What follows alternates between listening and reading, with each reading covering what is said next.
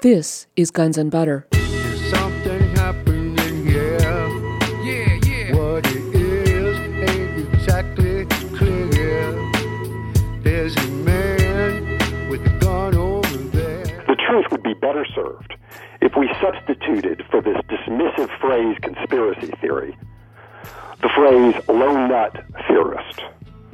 I mean, we're, we're supposed to believe that JFK was assassinated by a lone nut. We're supposed to believe that MLK was assassinated by a lone nut. We're supposed to believe that uh, Robert F. Kennedy was assassinated by a lone nut. Uh, and we're supposed to believe that the anthrax attacks were committed by a lone nut. And it's, it's pure, unadulterated disinformation. And that's very easy to see in the case of the anthrax attacks. I'm Bonnie Faulkner.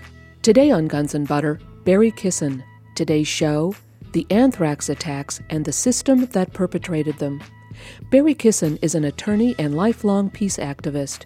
In 1981, he moved to Frederick, Maryland, home of Fort Detrick, the U.S. Army Medical Command, home to the U.S. Army's Medical Research Institute of Infectious Diseases, U.S. AMRID, and until 1969, the Center for the United States' Biological Weapons Program.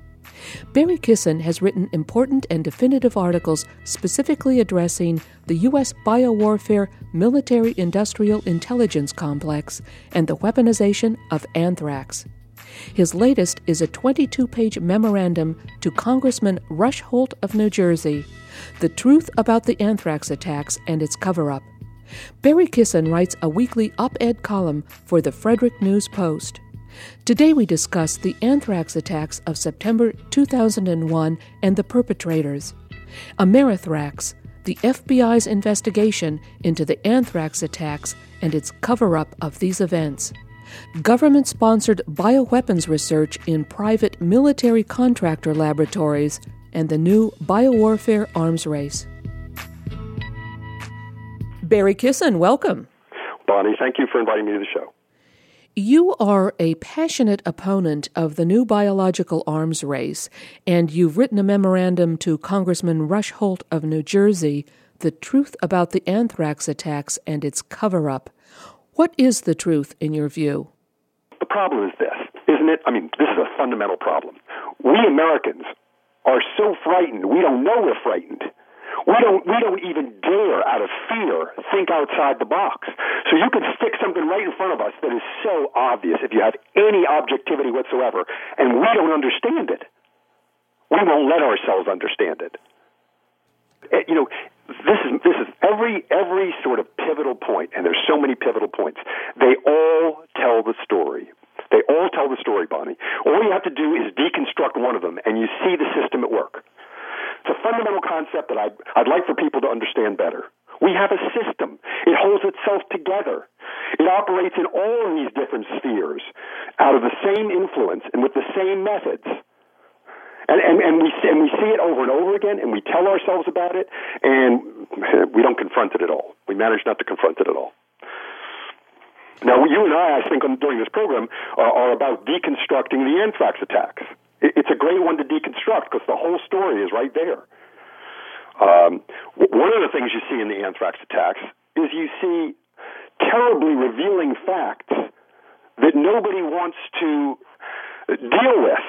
Now, let me tell you what the, what the terribly revealing facts are in anthrax attacks. First of all, you've got a weapon. What do we mean by a weapon? In this case, we are talking about, when we look at the anthrax in the letters to the senators, we are talking about a weapon that consists of pure spores, the likes of the purity of which have never been seen before.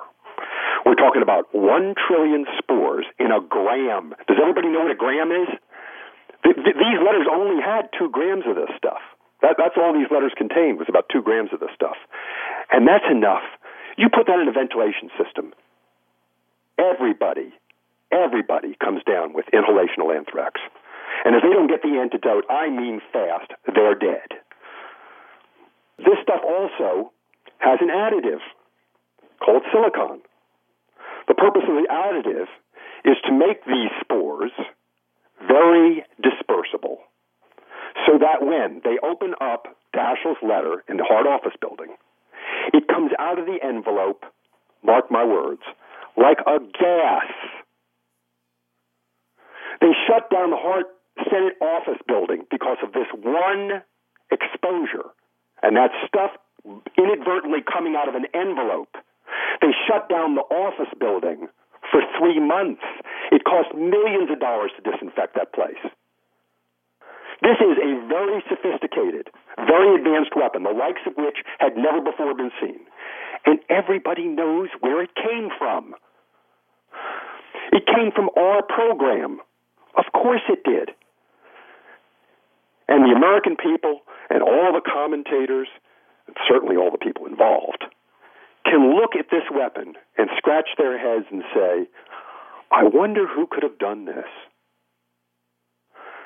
And then, of course, the other thing that goes on is the FBI very studiously does its very best, certainly for the last six years of the investigation, to mislead as best they can about the quality of this stuff. Because the fall guy they end up choosing, everybody knows, can't do this. He doesn't have the equipment, he doesn't have the expertise, he's never seen anything like it. When they opened up the Daschle letter at Fort Detrick, USAMRIID, Marilyn Thompson tells the story in her book, The Killer Strain. A scientist named John Zell opens up the envelope. I, I think he probably was in BSL 3. I'm not positive. This is the first thing that, that occurs to him when he sees this stuff behave the way it does. I mean, I'm talking about defy gravity. The first thing that goes through his head is, I am not protected against this. I've never seen anything like this. You know, the wonderful chapter in The Killer Strain ends with John Ezell going up to a sink and preparing a bleach mixture and snorting it. And then, and then, for that matter, Richard Preston's book, the, the Demon in the Freezer, you know, picks it up from there. The, the, the other scientists at USAMRIID are looking at this stuff. I mean, it it bounces it it bounces off of tape. Okay, it bounces off of tape. That's how dispersible this stuff is. And they expect all of us to believe that this vaccino- immunologist named Bruce Ivins did the anthrax letters, supposedly weaponized them, you know, in, in these sort of, you know, the 20 hours or so that he possibly could have had uh, le- leading up to the mailing of these letters in, in, in the lab. And he wants to believe this on the basis that he's the custodian of the anthrax strain that finds its way into the letters. That's that's there is. That's the whole case against Ivins. That he's the custodian of this particular strain of anthrax that finds its way into the letters. And what we have to ignore is where he sent the stuff. And he sent it to our, up until then, secret anthrax weaponization projects. And we know where they are, and we know who is involved. And, and anybody, anybody looking at this with any objectivity knows who did the anthrax letters. The anthrax letters came out of our own. Remember, we're talking about officially acknowledged inside job. Our own so-called biodefense program. That's where it came from. That's where this technology is being developed that the FBI has so clumsily attempted to conceal. It took us seven years to get them to say, in response to a demand from Congress, what the percentage weight of silicon was in the anthrax. It took them seven years to reveal that. You can imagine what they did for seven years. Lied. Said, well, we don't have that information, and, you know, that's not so easy to determine, and all this silliness. And, and, and one of the remarkable things, I'll, I'll, I'll continue to tell the story as follows. One of the remarkable things is that just in the last two months, the Wall Street Journal, I don't know if, I don't know if they realized what they were publishing, but they put a 1,500 word op ed in the January 24 Wall Street Journal, and this is what it says. First of all, it says what I've already referred to, which is that the FBI, Department of Justice, have been stonewalling on the presence of silicon in the attack anthrax for seven years. It says it. And then it says, this is what we finally know. This is of such a high percentage of silicon that it had to have been deliberately added for the purpose of increasing, enhancing dispersibility. That's what this op ed says. Now, what it doesn't take the additional step of doing is saying, okay, who can do this technology? I mean, that's, that's the only thing that's missing from that op ed. Who does this technology? A month later, February 24, New York Times, an article about how Dugway scientists have been occupied with trying to re engineer, that is, reproduce, the, the attack anthrax. And what they say in this journal that's being quoted in this letter at the New York Times is that this is very, very high, military grade, requires super specialized equipment, etc. That's that's now mainstream. And wouldn't you know it? I've got I've got to recount this. I hope I'm I'm not uh, asking too much of your, your your listeners to follow this, but listen to this. Almost, it was like within days, we suddenly see the following: the House Select Intelligence Committee passes an amendment. I think it probably was unanimous that says that Amerithrax needs to be reopened. That is, the FBI DOJ investigation needs to be reopened. The entire country knows that. And then it adds, for the purpose of looking for possible foreign involvement. That's what it says. I, I write a column for the local newspaper. I referred to the amendment, which was introduced by my congressman here in Frederick, Congressman Roscoe Bartlett. I refer to it as an Orwellian amendment. In other words, just at the point that everybody is beginning to realize what the deal here is, namely that this came out of our own anthrax weaponization projects, the Congress is suddenly going to reckon with the absurdity of the Amerithrax up until now and devote us to looking for the foreign culprits. Let me remind everybody of something. They tried that at the beginning, remember? You know, how did the letters read? Death to America, death to uh, Israel, praise Allah. They, they also threw in, by the way, um, this is anthrax, take penicillin. You know, this inside job, you have to understand, its purpose is not to kill a whole lot of people. You know, the, the envelopes, the envelopes addressed to the senators, they were sealed with tape.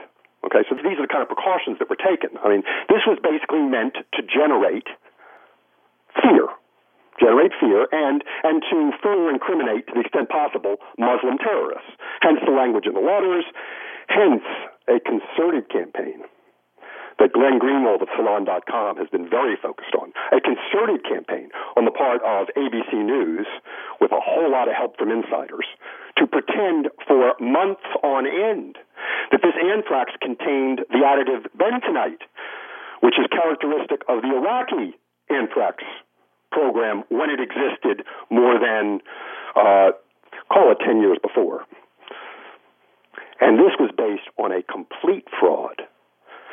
Complete fraud. And, and definitely figured into the run up to the Iraqi war. So, what are we describing here? When we deconstruct this, we're describing a system at work.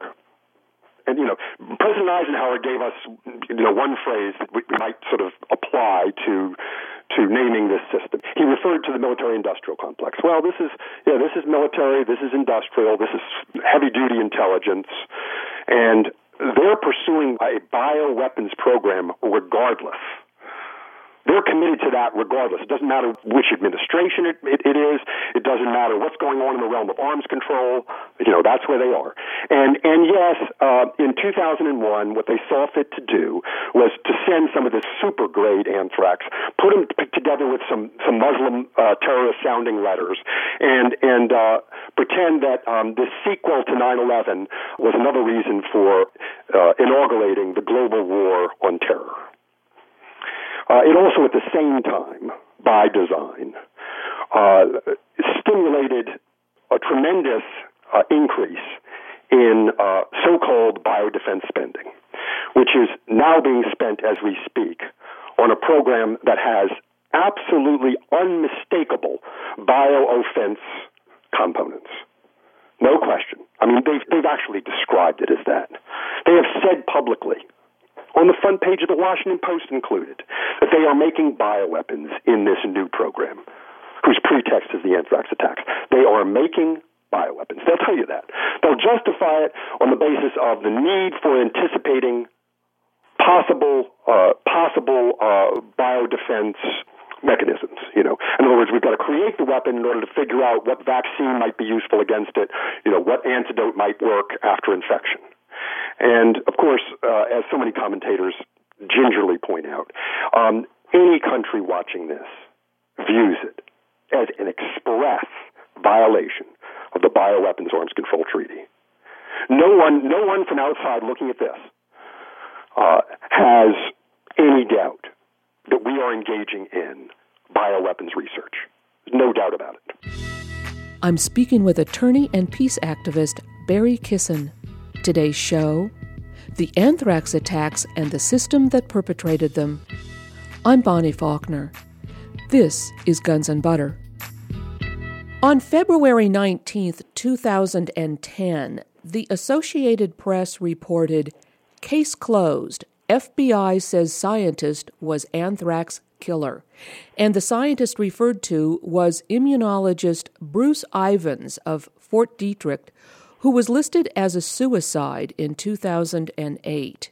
So the anthrax investigation is over, and a lone nut did it, according to the FBI. Wasn't Bruce Ivins actually helping the FBI to solve the case? Yes, yes. Bruce was definitely involved in that. Uh, that that's very clear.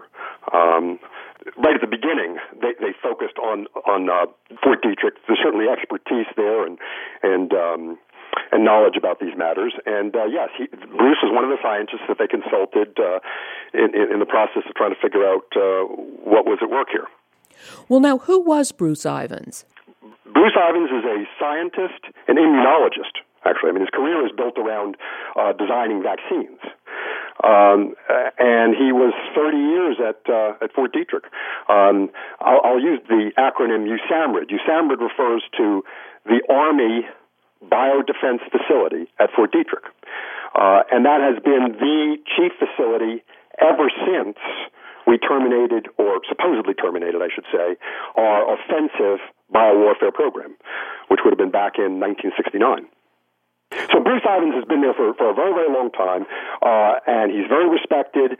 And, and the other thing that this community, that the community that I live in, namely Frederick, understand Frederick is the home of Fort Detrick. This community knows Bruce Ivins. I didn't personally know Bruce Ivins, but I know a lot of people who do know Bruce Ivins, and and they all understand this was a gentle, uh, gentle, helpful, decent, very decent, very decent human being.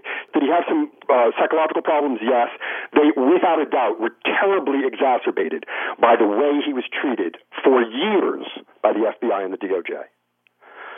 So we certainly here don't have any. We know, including all the people working at USAMRIID, that Bruce Ivins had nothing to do with the anthrax letters. And this closing in February that you were just talking about, this February 2010 closing, I mean, it's uh, it's like a circus. I mean, it makes no sense at all. I mean, why are they closing it right now? I, I have a theory. Before I present the theory as to why they're closing it right now, uh, let, let me point out that leading into uh, this rather sudden closing um, are articles in the, in the mainstream that are finally blowing the cover off the FBI's attempt to pretend that the attack anthrax was nothing extraordinary. We've got the New York Times and the Wall Street Journal both giving ample space to the plain fact that this stuff was weaponized with an extremely advanced technology. First it was the Wall Street Journal article, then the New York Times article, and a few days later they're suddenly closing the case. I mean, let's remember one thing that's pointed out by a lot of commentators. They just hired the National Academy of Sciences a few months ago to uh, do a review of the science that went into the investigation of the anthrax attacks. The report by the National Academy of Sciences isn't due to come out until early summer. I mean, it, it's a mess, is what it is. It's a terrible mess. It is not difficult to pick up the veil and see that the case against Ivins is absurd, We shouldn't even be spending any more time on taking it apart. It's absurd. It doesn't hold up for a second. And we need to start occupying ourselves with marshaling the facts that we do know and then figuring out what this was. We already know. It's officially acknowledged. It's been officially acknowledged practically ever since it happened. This is an inside job. It came from within our own program, and it was not done by a lone nut. How ridiculous! I, I have a weekly column in in in, uh, in Frederick. I now have a weekly column. I, I write a column for the Frederick News Post, and and as I said in a recent column, the truth would be better served if we substituted for this dismissive phrase conspiracy theory the phrase lone nut theorist. I mean, we're, supposed to believe that JFK was assassinated by a lone nut. We're supposed to believe that MLK was assassinated by a lone nut. We're supposed to believe that uh, Robert F. Kennedy was assassinated by a lone nut. Uh, and we're supposed to believe that the anthrax attacks were committed by a lone nut. And it's it's pure, unadulterated disinformation. And that's very easy to see in the case of the anthrax attacks. Wasn't Bruce Ivins working with wet anthrax as opposed to dry anthrax powder? Absolutely, Bonnie. And that's and that's a fundamental point here. His career, that's what he does. He works with a slurry and, and, and he uses the slurry in his in his vaccine experiments. So the FBI if you confront them directly and say, well, what piece of equipment are you saying at USAMRIID could possibly have dried this stuff? And and when that question is posed directly, the FBI avoids and says, "Well, we don't know, and it could have been, and we're not sure, and all this." But what they'll put out through their uh, through their media shills is that he had a lyophilizer. The only problem is this lyophilizer that that Bruce Ivins had at his disposal would have taken a year to dry that much anthrax without anybody knowing. What was the significance of Bruce Ivins's flask, RMR 1029? Okay, this is it. Practically all of the so called wonderful science that underlies Amerithrax uh, analyzes the genetic makeup of the attack anthrax. And what they find in this laborious process that takes years and years is that this particular anthrax, they not, they not only determine that it's AIM strain, which is, well, it's, it's been our strain. That's our strain. That's our, that's our bioweapon strain, AIM strain. But they not only figure out that it's AIM strain, that was pretty easy. They also, you know, with this very advanced, you know, technique, um, discover four, they call them, uh, markers, four genetic markers, otherwise referred to as morphotypes. And, and they say this is totally unique to this particular anthrax. And if we can find uh, anthrax with the same morphotypes, you know, that's obviously connected. All right. So they analyze RMR 1029 and they tell us RMR 1029 has the same four morphotypes. The attack anthrax must have come from RMR 1029. Who made RMR 1029? Answer Bruce Ivins. Who is the custodian? Answer Bruce Ivins. Bruce Ivins made RMR 1029 in 1997. We have the record of all the different uh, places that he sent RMR 1029. When you ask the FBI DOJ how they eliminated as suspects all of the other people that had access to RMR 1029, there is no answer.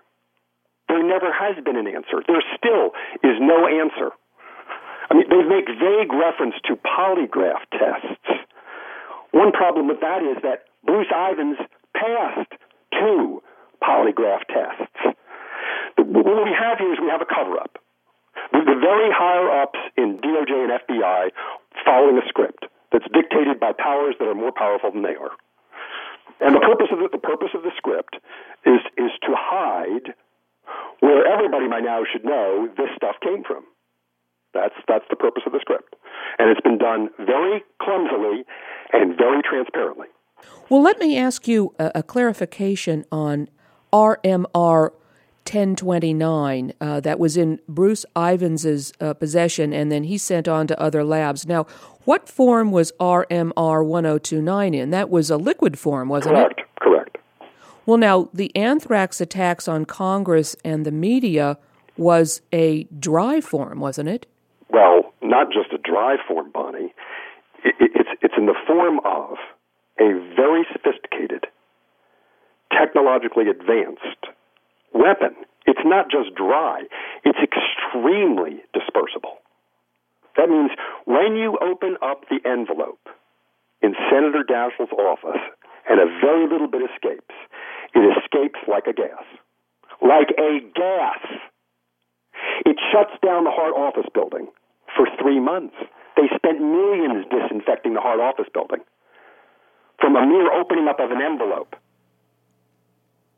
Well, now, what I'm trying to get at here is did Bruce Ivins ever have in his possession a dry anthrax? No. Well, no, no, no. Bruce Ivins would have had no no call for that. I mean, one of the reasons the answer to that is no is this: you don't mess around with this stuff unless you absolutely have to. So if you're doing, you know, animal tests or whatever, you're not messing around with this stuff. It's too it's too difficult to manage. I mean, you need very, very high biocontainment, extremely high degree of precaution when you're dealing with something like this. But the other point to make is that this technology that manifests, especially in the anthrax that was in the letters addressed to the senators, is technology that no one officially acknowledged existed. I mean, it was unknown up until that time. That's how sophisticated this was. And, and this has this has nothing to do with Bruce Ivins. In fact, I've got to cite this as a perfect example of just how silly this is. The FBI gave a science briefing uh, on August 18, 2008, a few weeks after Bruce Ivins died. And the, the head guy, Majidi, his name is, um, gets up there and says, in answer to a direct question about, well, isn't it important how this stuff was processed? He actually answers, no, no, no, no, that's not the important thing. The important thing is that the genetic identity was identical. I mean, he actually said that.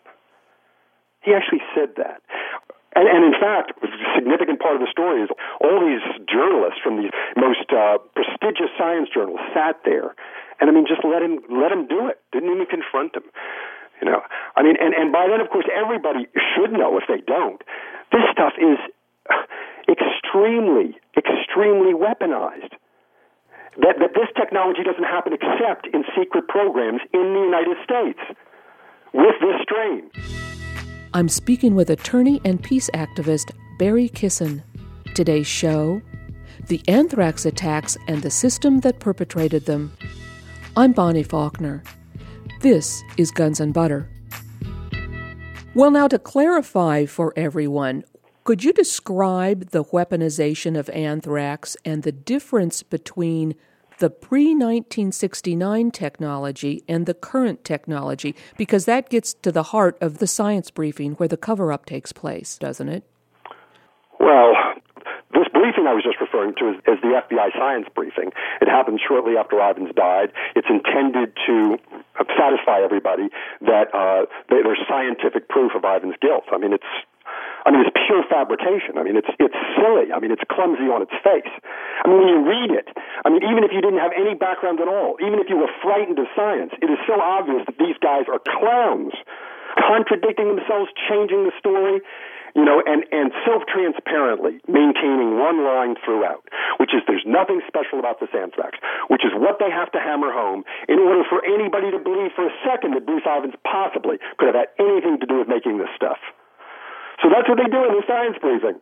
They literally say, they say, there is no silicon that was added to this anthrax for the purpose of weaponizing it. There is none. And the way we know that they said, is because when we put this stuff under the electron microscope, uh, we didn't see any silica on the outside of what's called the exosporium of the anthrax spore.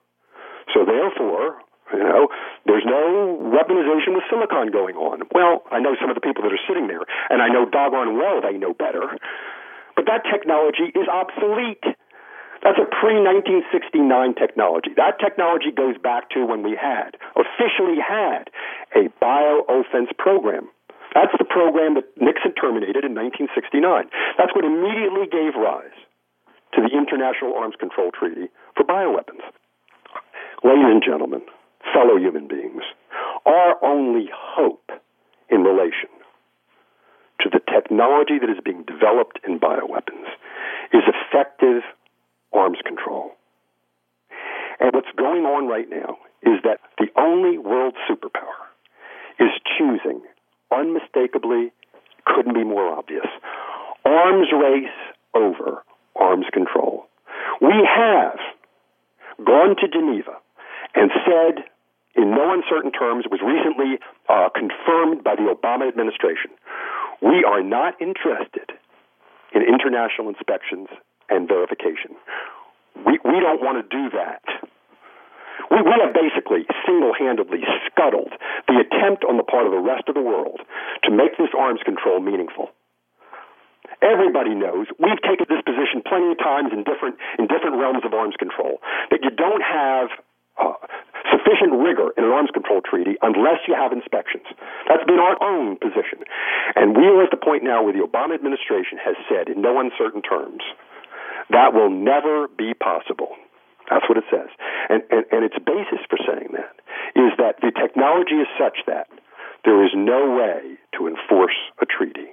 There is no way to inspect effectively. That's the position we're taking. And, and folks, I've got to tell you that if that prevails, this could, this could be the weapon of mass destruction that does the job. This could be the one. Know, with nuclear weapons, which we don't have sufficient control over, but with nuclear weapons, it's very clear as to where they came from and who uh, deserves to be retaliated against.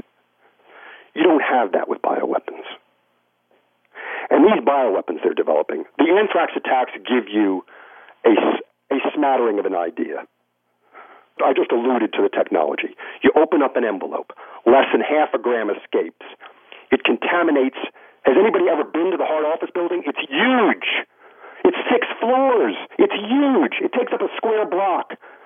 They shut it down for three months. This stuff dispersed like you cannot imagine. Now, this is what else is going on. We're, we're genetically engineering the stuff. We're genetically engineering it. That's what this new program is doing by its own admission. What are we talking about? Let me be clear. We are talking about genetically engineering germs so that they respond neither to vaccine or cure. We are talking about species threatening germs. That's what we're talking about. I, am reminded when I think about this, I'm reminded of what Albert Einstein said. He said, this is a paraphrase, he said, this destructive technology so far outstrips our humanity that it is our undoing. I mean, of course, he was, he was talking about the nuclear technology. But it, it so clearly applies to what we're looking at in the realm of bioweapons. And the whole damn thing is being driven by two goals profit and power.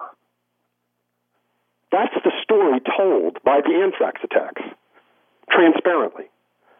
That's the story that reveals the nature of our system that nobody wants to acknowledge, but everybody knows. Well, now, Barry, back to this technology. What is the current technology to weaponize anthrax spores as opposed to the old technology? Well, okay. Um, one aspect of it has to do with how the silicon is added to the spores. The, the pre 69 technology, as I mentioned already, puts silica on the outside of what's called the exosporium of the anthrax spore.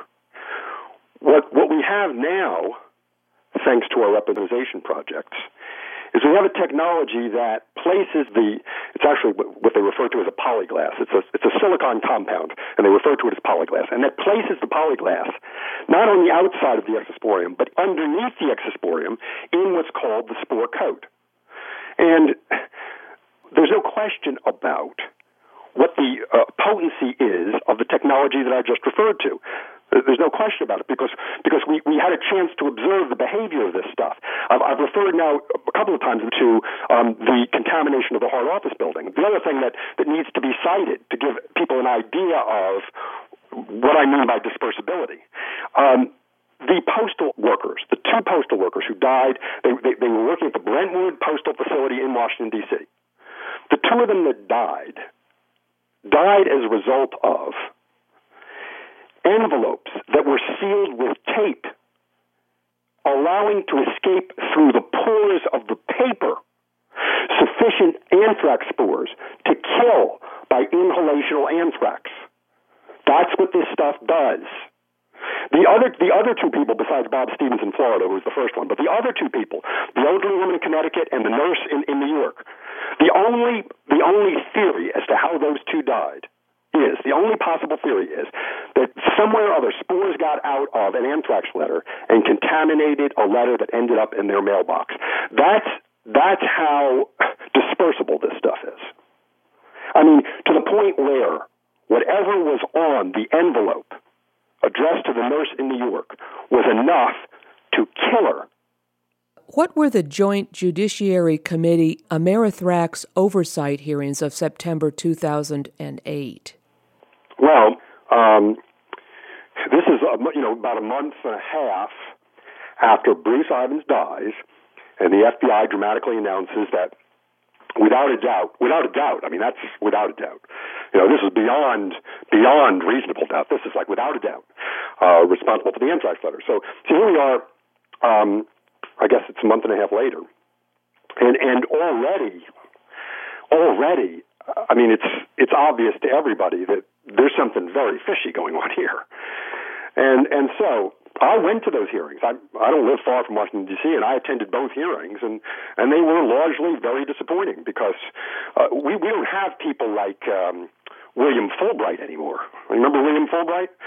I mean, remember William Fulbright's hearings on Vietnam? I mean, those people on William Fulbright's committee knew how to ask a question and knew how to follow up when the answer didn't make any sense. We, we don't have that anymore. That that kind of colloquy doesn't even happen. Uh, there were a couple of meaningful questions asked, uh, and and given given how few they were, it is remarkable, but in keeping with what we're dealing with, that the FBI uh, doesn't manage to answer them whatsoever.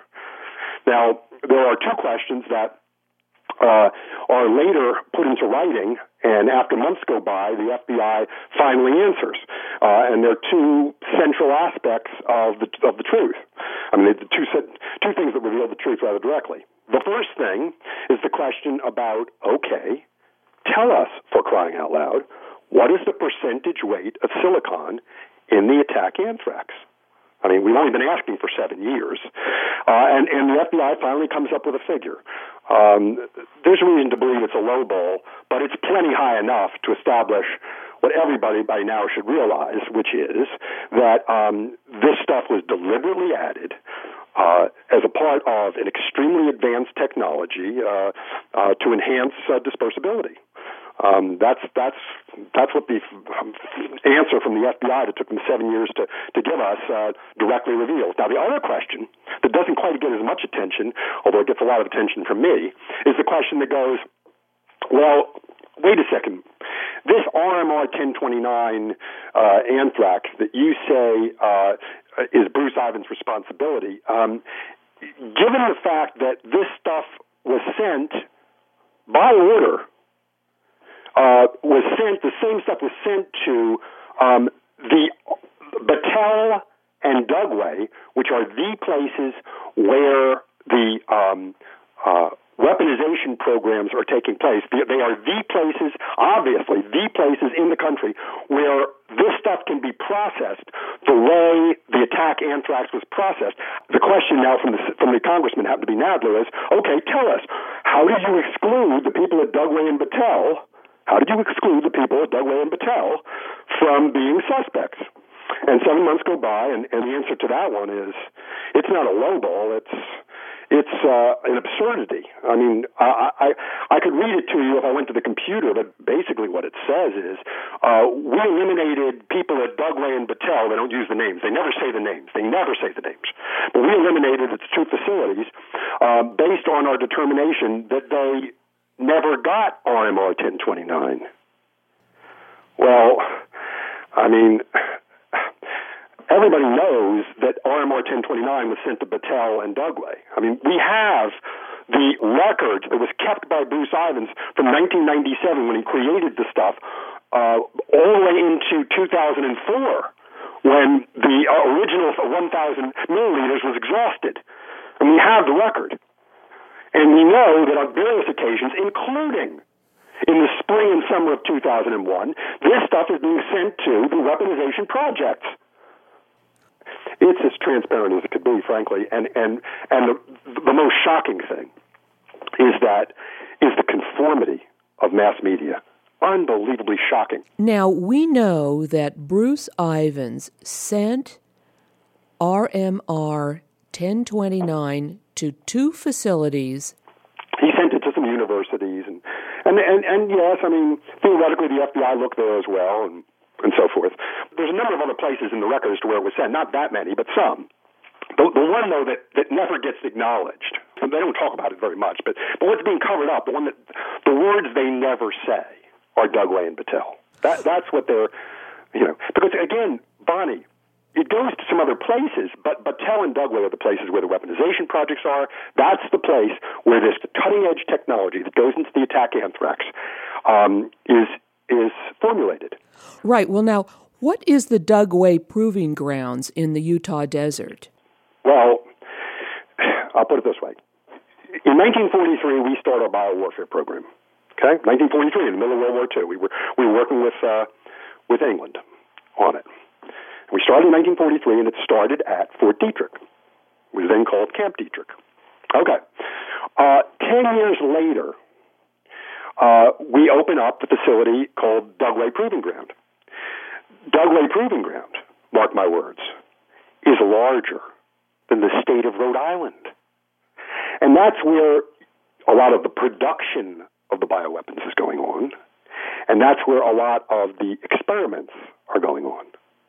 And it's surrounded by desert. It's it's actually only 80 miles from Salt Lake City, but um, it's been sort of you know absolutely instrumental uh, in both biological and chemical warfare uh, programs since it's right around 1953. Then, what is the Battelle Memorial Institute of Columbus, Ohio? Battelle Memorial Institute of, of Columbus, Ohio, is the largest private R&D corporation in the world. I mean, it's it's kind of remarkable because Battelle is is is under the radar. You don't hear many references to Battelle unless you've you know unless you've taken an interest in anthrax attacks, so forth. Uh, but they've been the intelligence agencies managers and operators of their biolabs for many years. And in fact, a, a key part of the story here, um, particularly when you're taking a step back and looking at how the system works, is that it is the same corporation or subsidiary, they still call themselves Battelle, that is getting the contracts to manage and operate the new labs that are being built, whose pretext is the anthrax attacks. That's that's what I would suggest to your listeners is classic military industrial maneuver. Um, you, you create the threat so as to create the demand for your product. And Battelle is a privately owned uh, military contractor, right? Correct. Now, isn't it also true that Battelle itself was in charge of the labs, not only at Battelle, but also at Dugway. Correct. Absolutely right, Bonnie. Um, Battelle is contracted by the Army uh, and the Defense Intelligence Agency. Okay, who's actually running running that show probably um, um, to manage and operate the biolabs at Dugway, uh, conducting, among other things, the up until then secret anthrax weaponization projects. It's all Battelle. I'm speaking with attorney and peace activist Barry Kissin. Today's show The Anthrax Attacks and the System That Perpetrated Them. I'm Bonnie Faulkner. This is Guns and Butter. Now, uh, Barry, you have written a memorandum to Congressman Holt of New Jersey, the state where the anthrax letters were mailed, entitled The Truth About the Anthrax Attacks and its cover up. Now, you cover a lot of territory in that memorandum. What was the main purpose of your memo, and, and what is uh, Congressman Holt's involvement? Well, Congressman Holt, for the longest time, has been the lone congressional voice saying the first thing about how erroneous this all is. I mean, Uh, and and the way, the way he kind of interjects himself is both on the basis you mentioned, that is that the anthrax letters were mailed from his district, uh, but also because he's a physicist, he's a scientist. Now, uh, Holt introduced uh, legislation that would um, provide for a reopening of the uh, Ameritrax investigation uh, under the control of Congress. And it's remarkable, I think, that uh, you know we have 535 people in Congress, 535, 100 senators, 435 representatives, and only one, in the face of what practically amounted to universal rejection of the FBI case, only one stands up and says this needs to be uh, investigated by someone else. Only one. Now, um, that argument can't be resisted. Like I say, I mean, it's it's it's in touch with what all the commentators are saying. Practically, the mass media, the mass media certainly go along to the extent that you can, but they also they also reveal things. And and what the one of the things that the that the memo points out is that uh, the way I kind of um, um, describe this is, at first, it's completely out in the open. This is before I, I submit the cover up goes into effect. So that you've got the mainstream media like Washington Post, New York Times. Uh, I, I have a piece in that memo, a quote from uh, Miami Herald, um, and Baltimore Sun also. Baltimore Sun actually uh, has a, a very significant article. They're, they're essentially saying the same thing, and that is that when when uh, scientists who prefer to remain anonymous, but I mean, come on, these are the guys that are talking to the mass media now. When they're when they're asked about, you know, what, what's going on here, they basically say, look, this is the stuff that's made by Battelle and Dugway. That's what they're saying. And and in fact, you even have officials in the FBI at that point early on saying, uh, "This is uh, this is the most important lead we have. You know, we're going to pursue it." Um, something that I that I also quote in the memo um, is something um, that I didn't find on the internet. I actually had to call Columbus, Ohio, to get a copy. But um, Columbus, Ohio, where Battelle is, right, has a newspaper. And I, I discovered that they had written, written this story, and in that story, this is December 21, 2001. You know, this is right in the middle of everybody saying what the deal is. We've got FBI Director Robert Mueller assuring neocon Senator Michael DeWine of Ohio that there are no suspects at Patel. That's on December 21, 2001. That's, that's what the article says. Robert Mueller says, you don't have anything to worry about. We're not looking there. That's not, and and all that is, of course, is, and, and it's nothing new. It's it's, uh, you know, you got the FBI almost kind of naively, you know, walking up to the door of a secret CIA anthrax weaponization project, and and the hand goes up and says, "You're not crossing that line," and they just turn around and look elsewhere. That's all. I mean, that's that's the deal.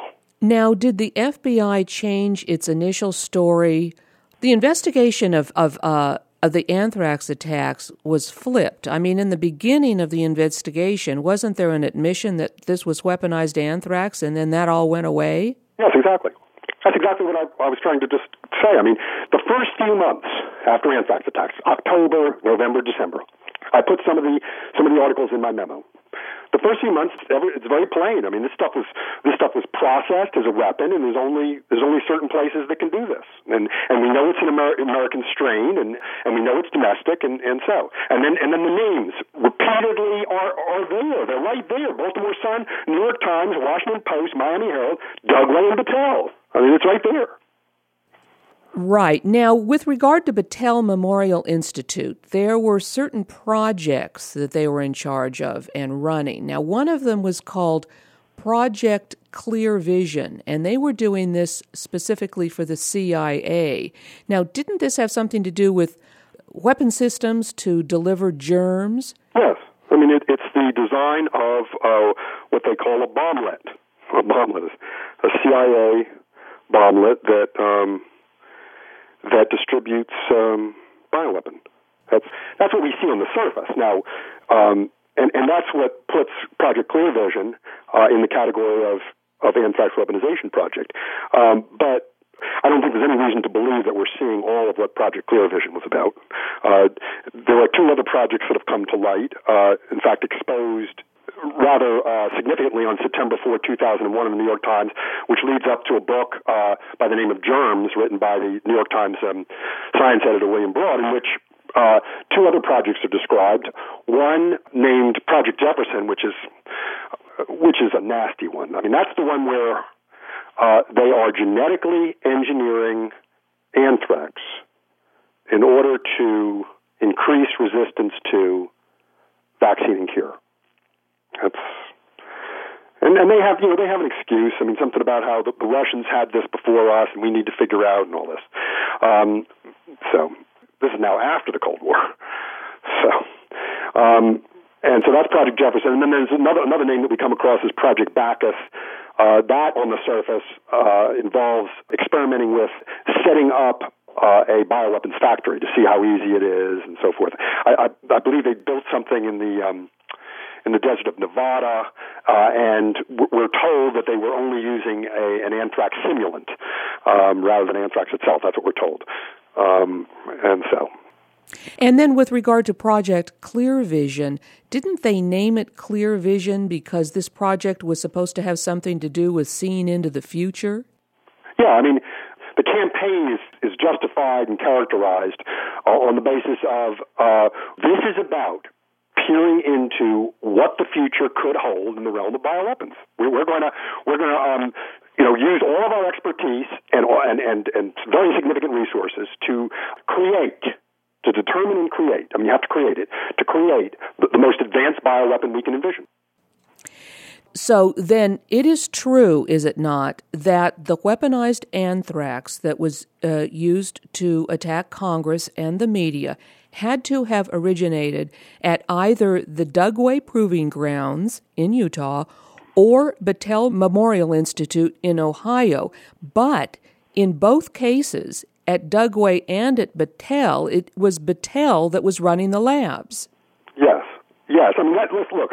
I mean, I, will say it this way. Okay, I, I, think all of the evidence points in that direction. Okay, that's that's my answer to that question. You know, can I can I state it with certainty? No. I mean, is it possible that uh, there, there's some facility we don't know about that's you know that that carries this off? Yes, it's possible. Okay, but but let me make this point, Bonnie. Listen, what gives this away, from the point of view of what we really need to understand about it, is something rather familiar. Uh, because it is often the cover up that reveals who's involved. You see?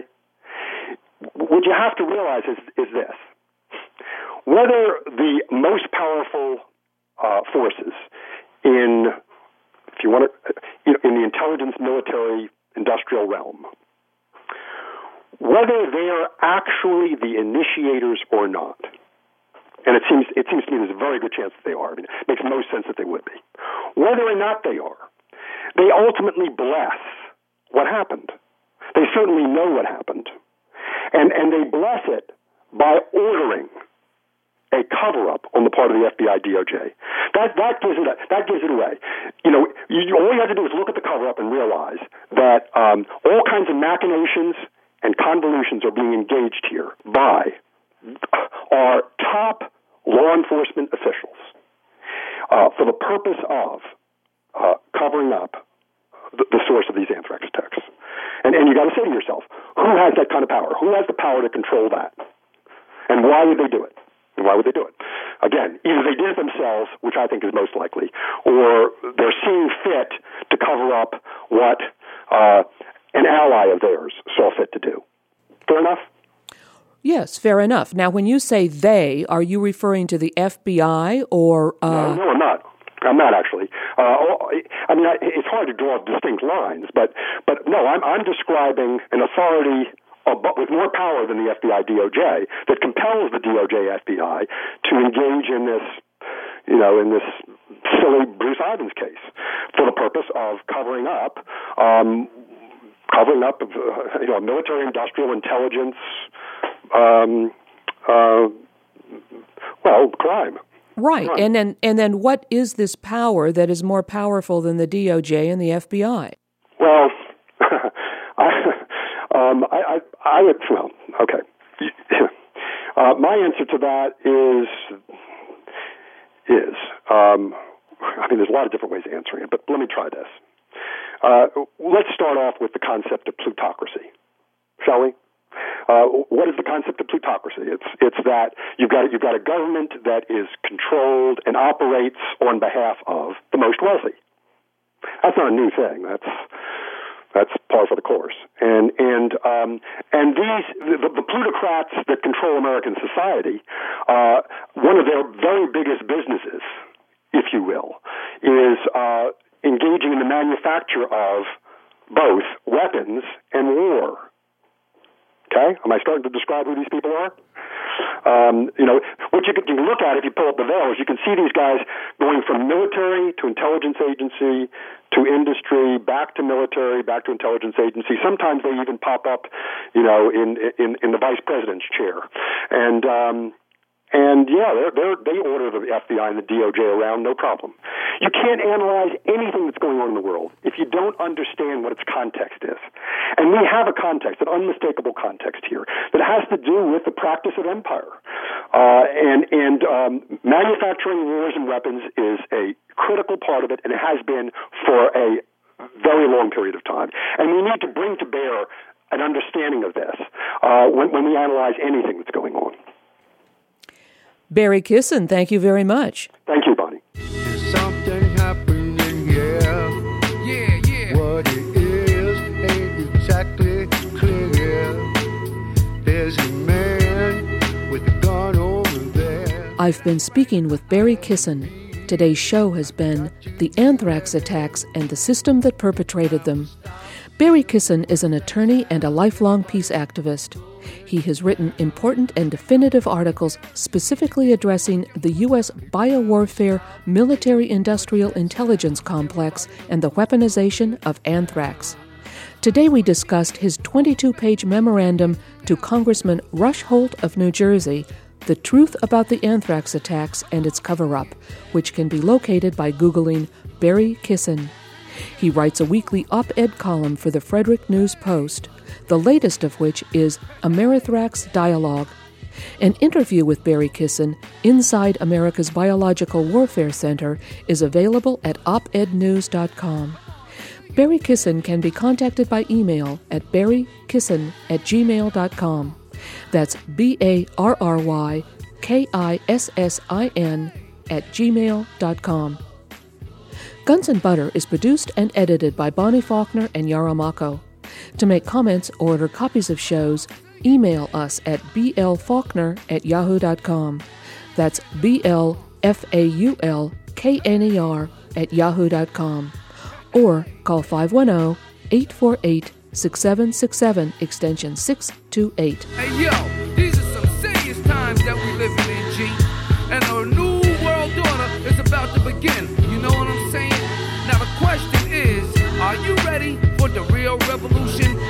evolution of the mind? If you seek,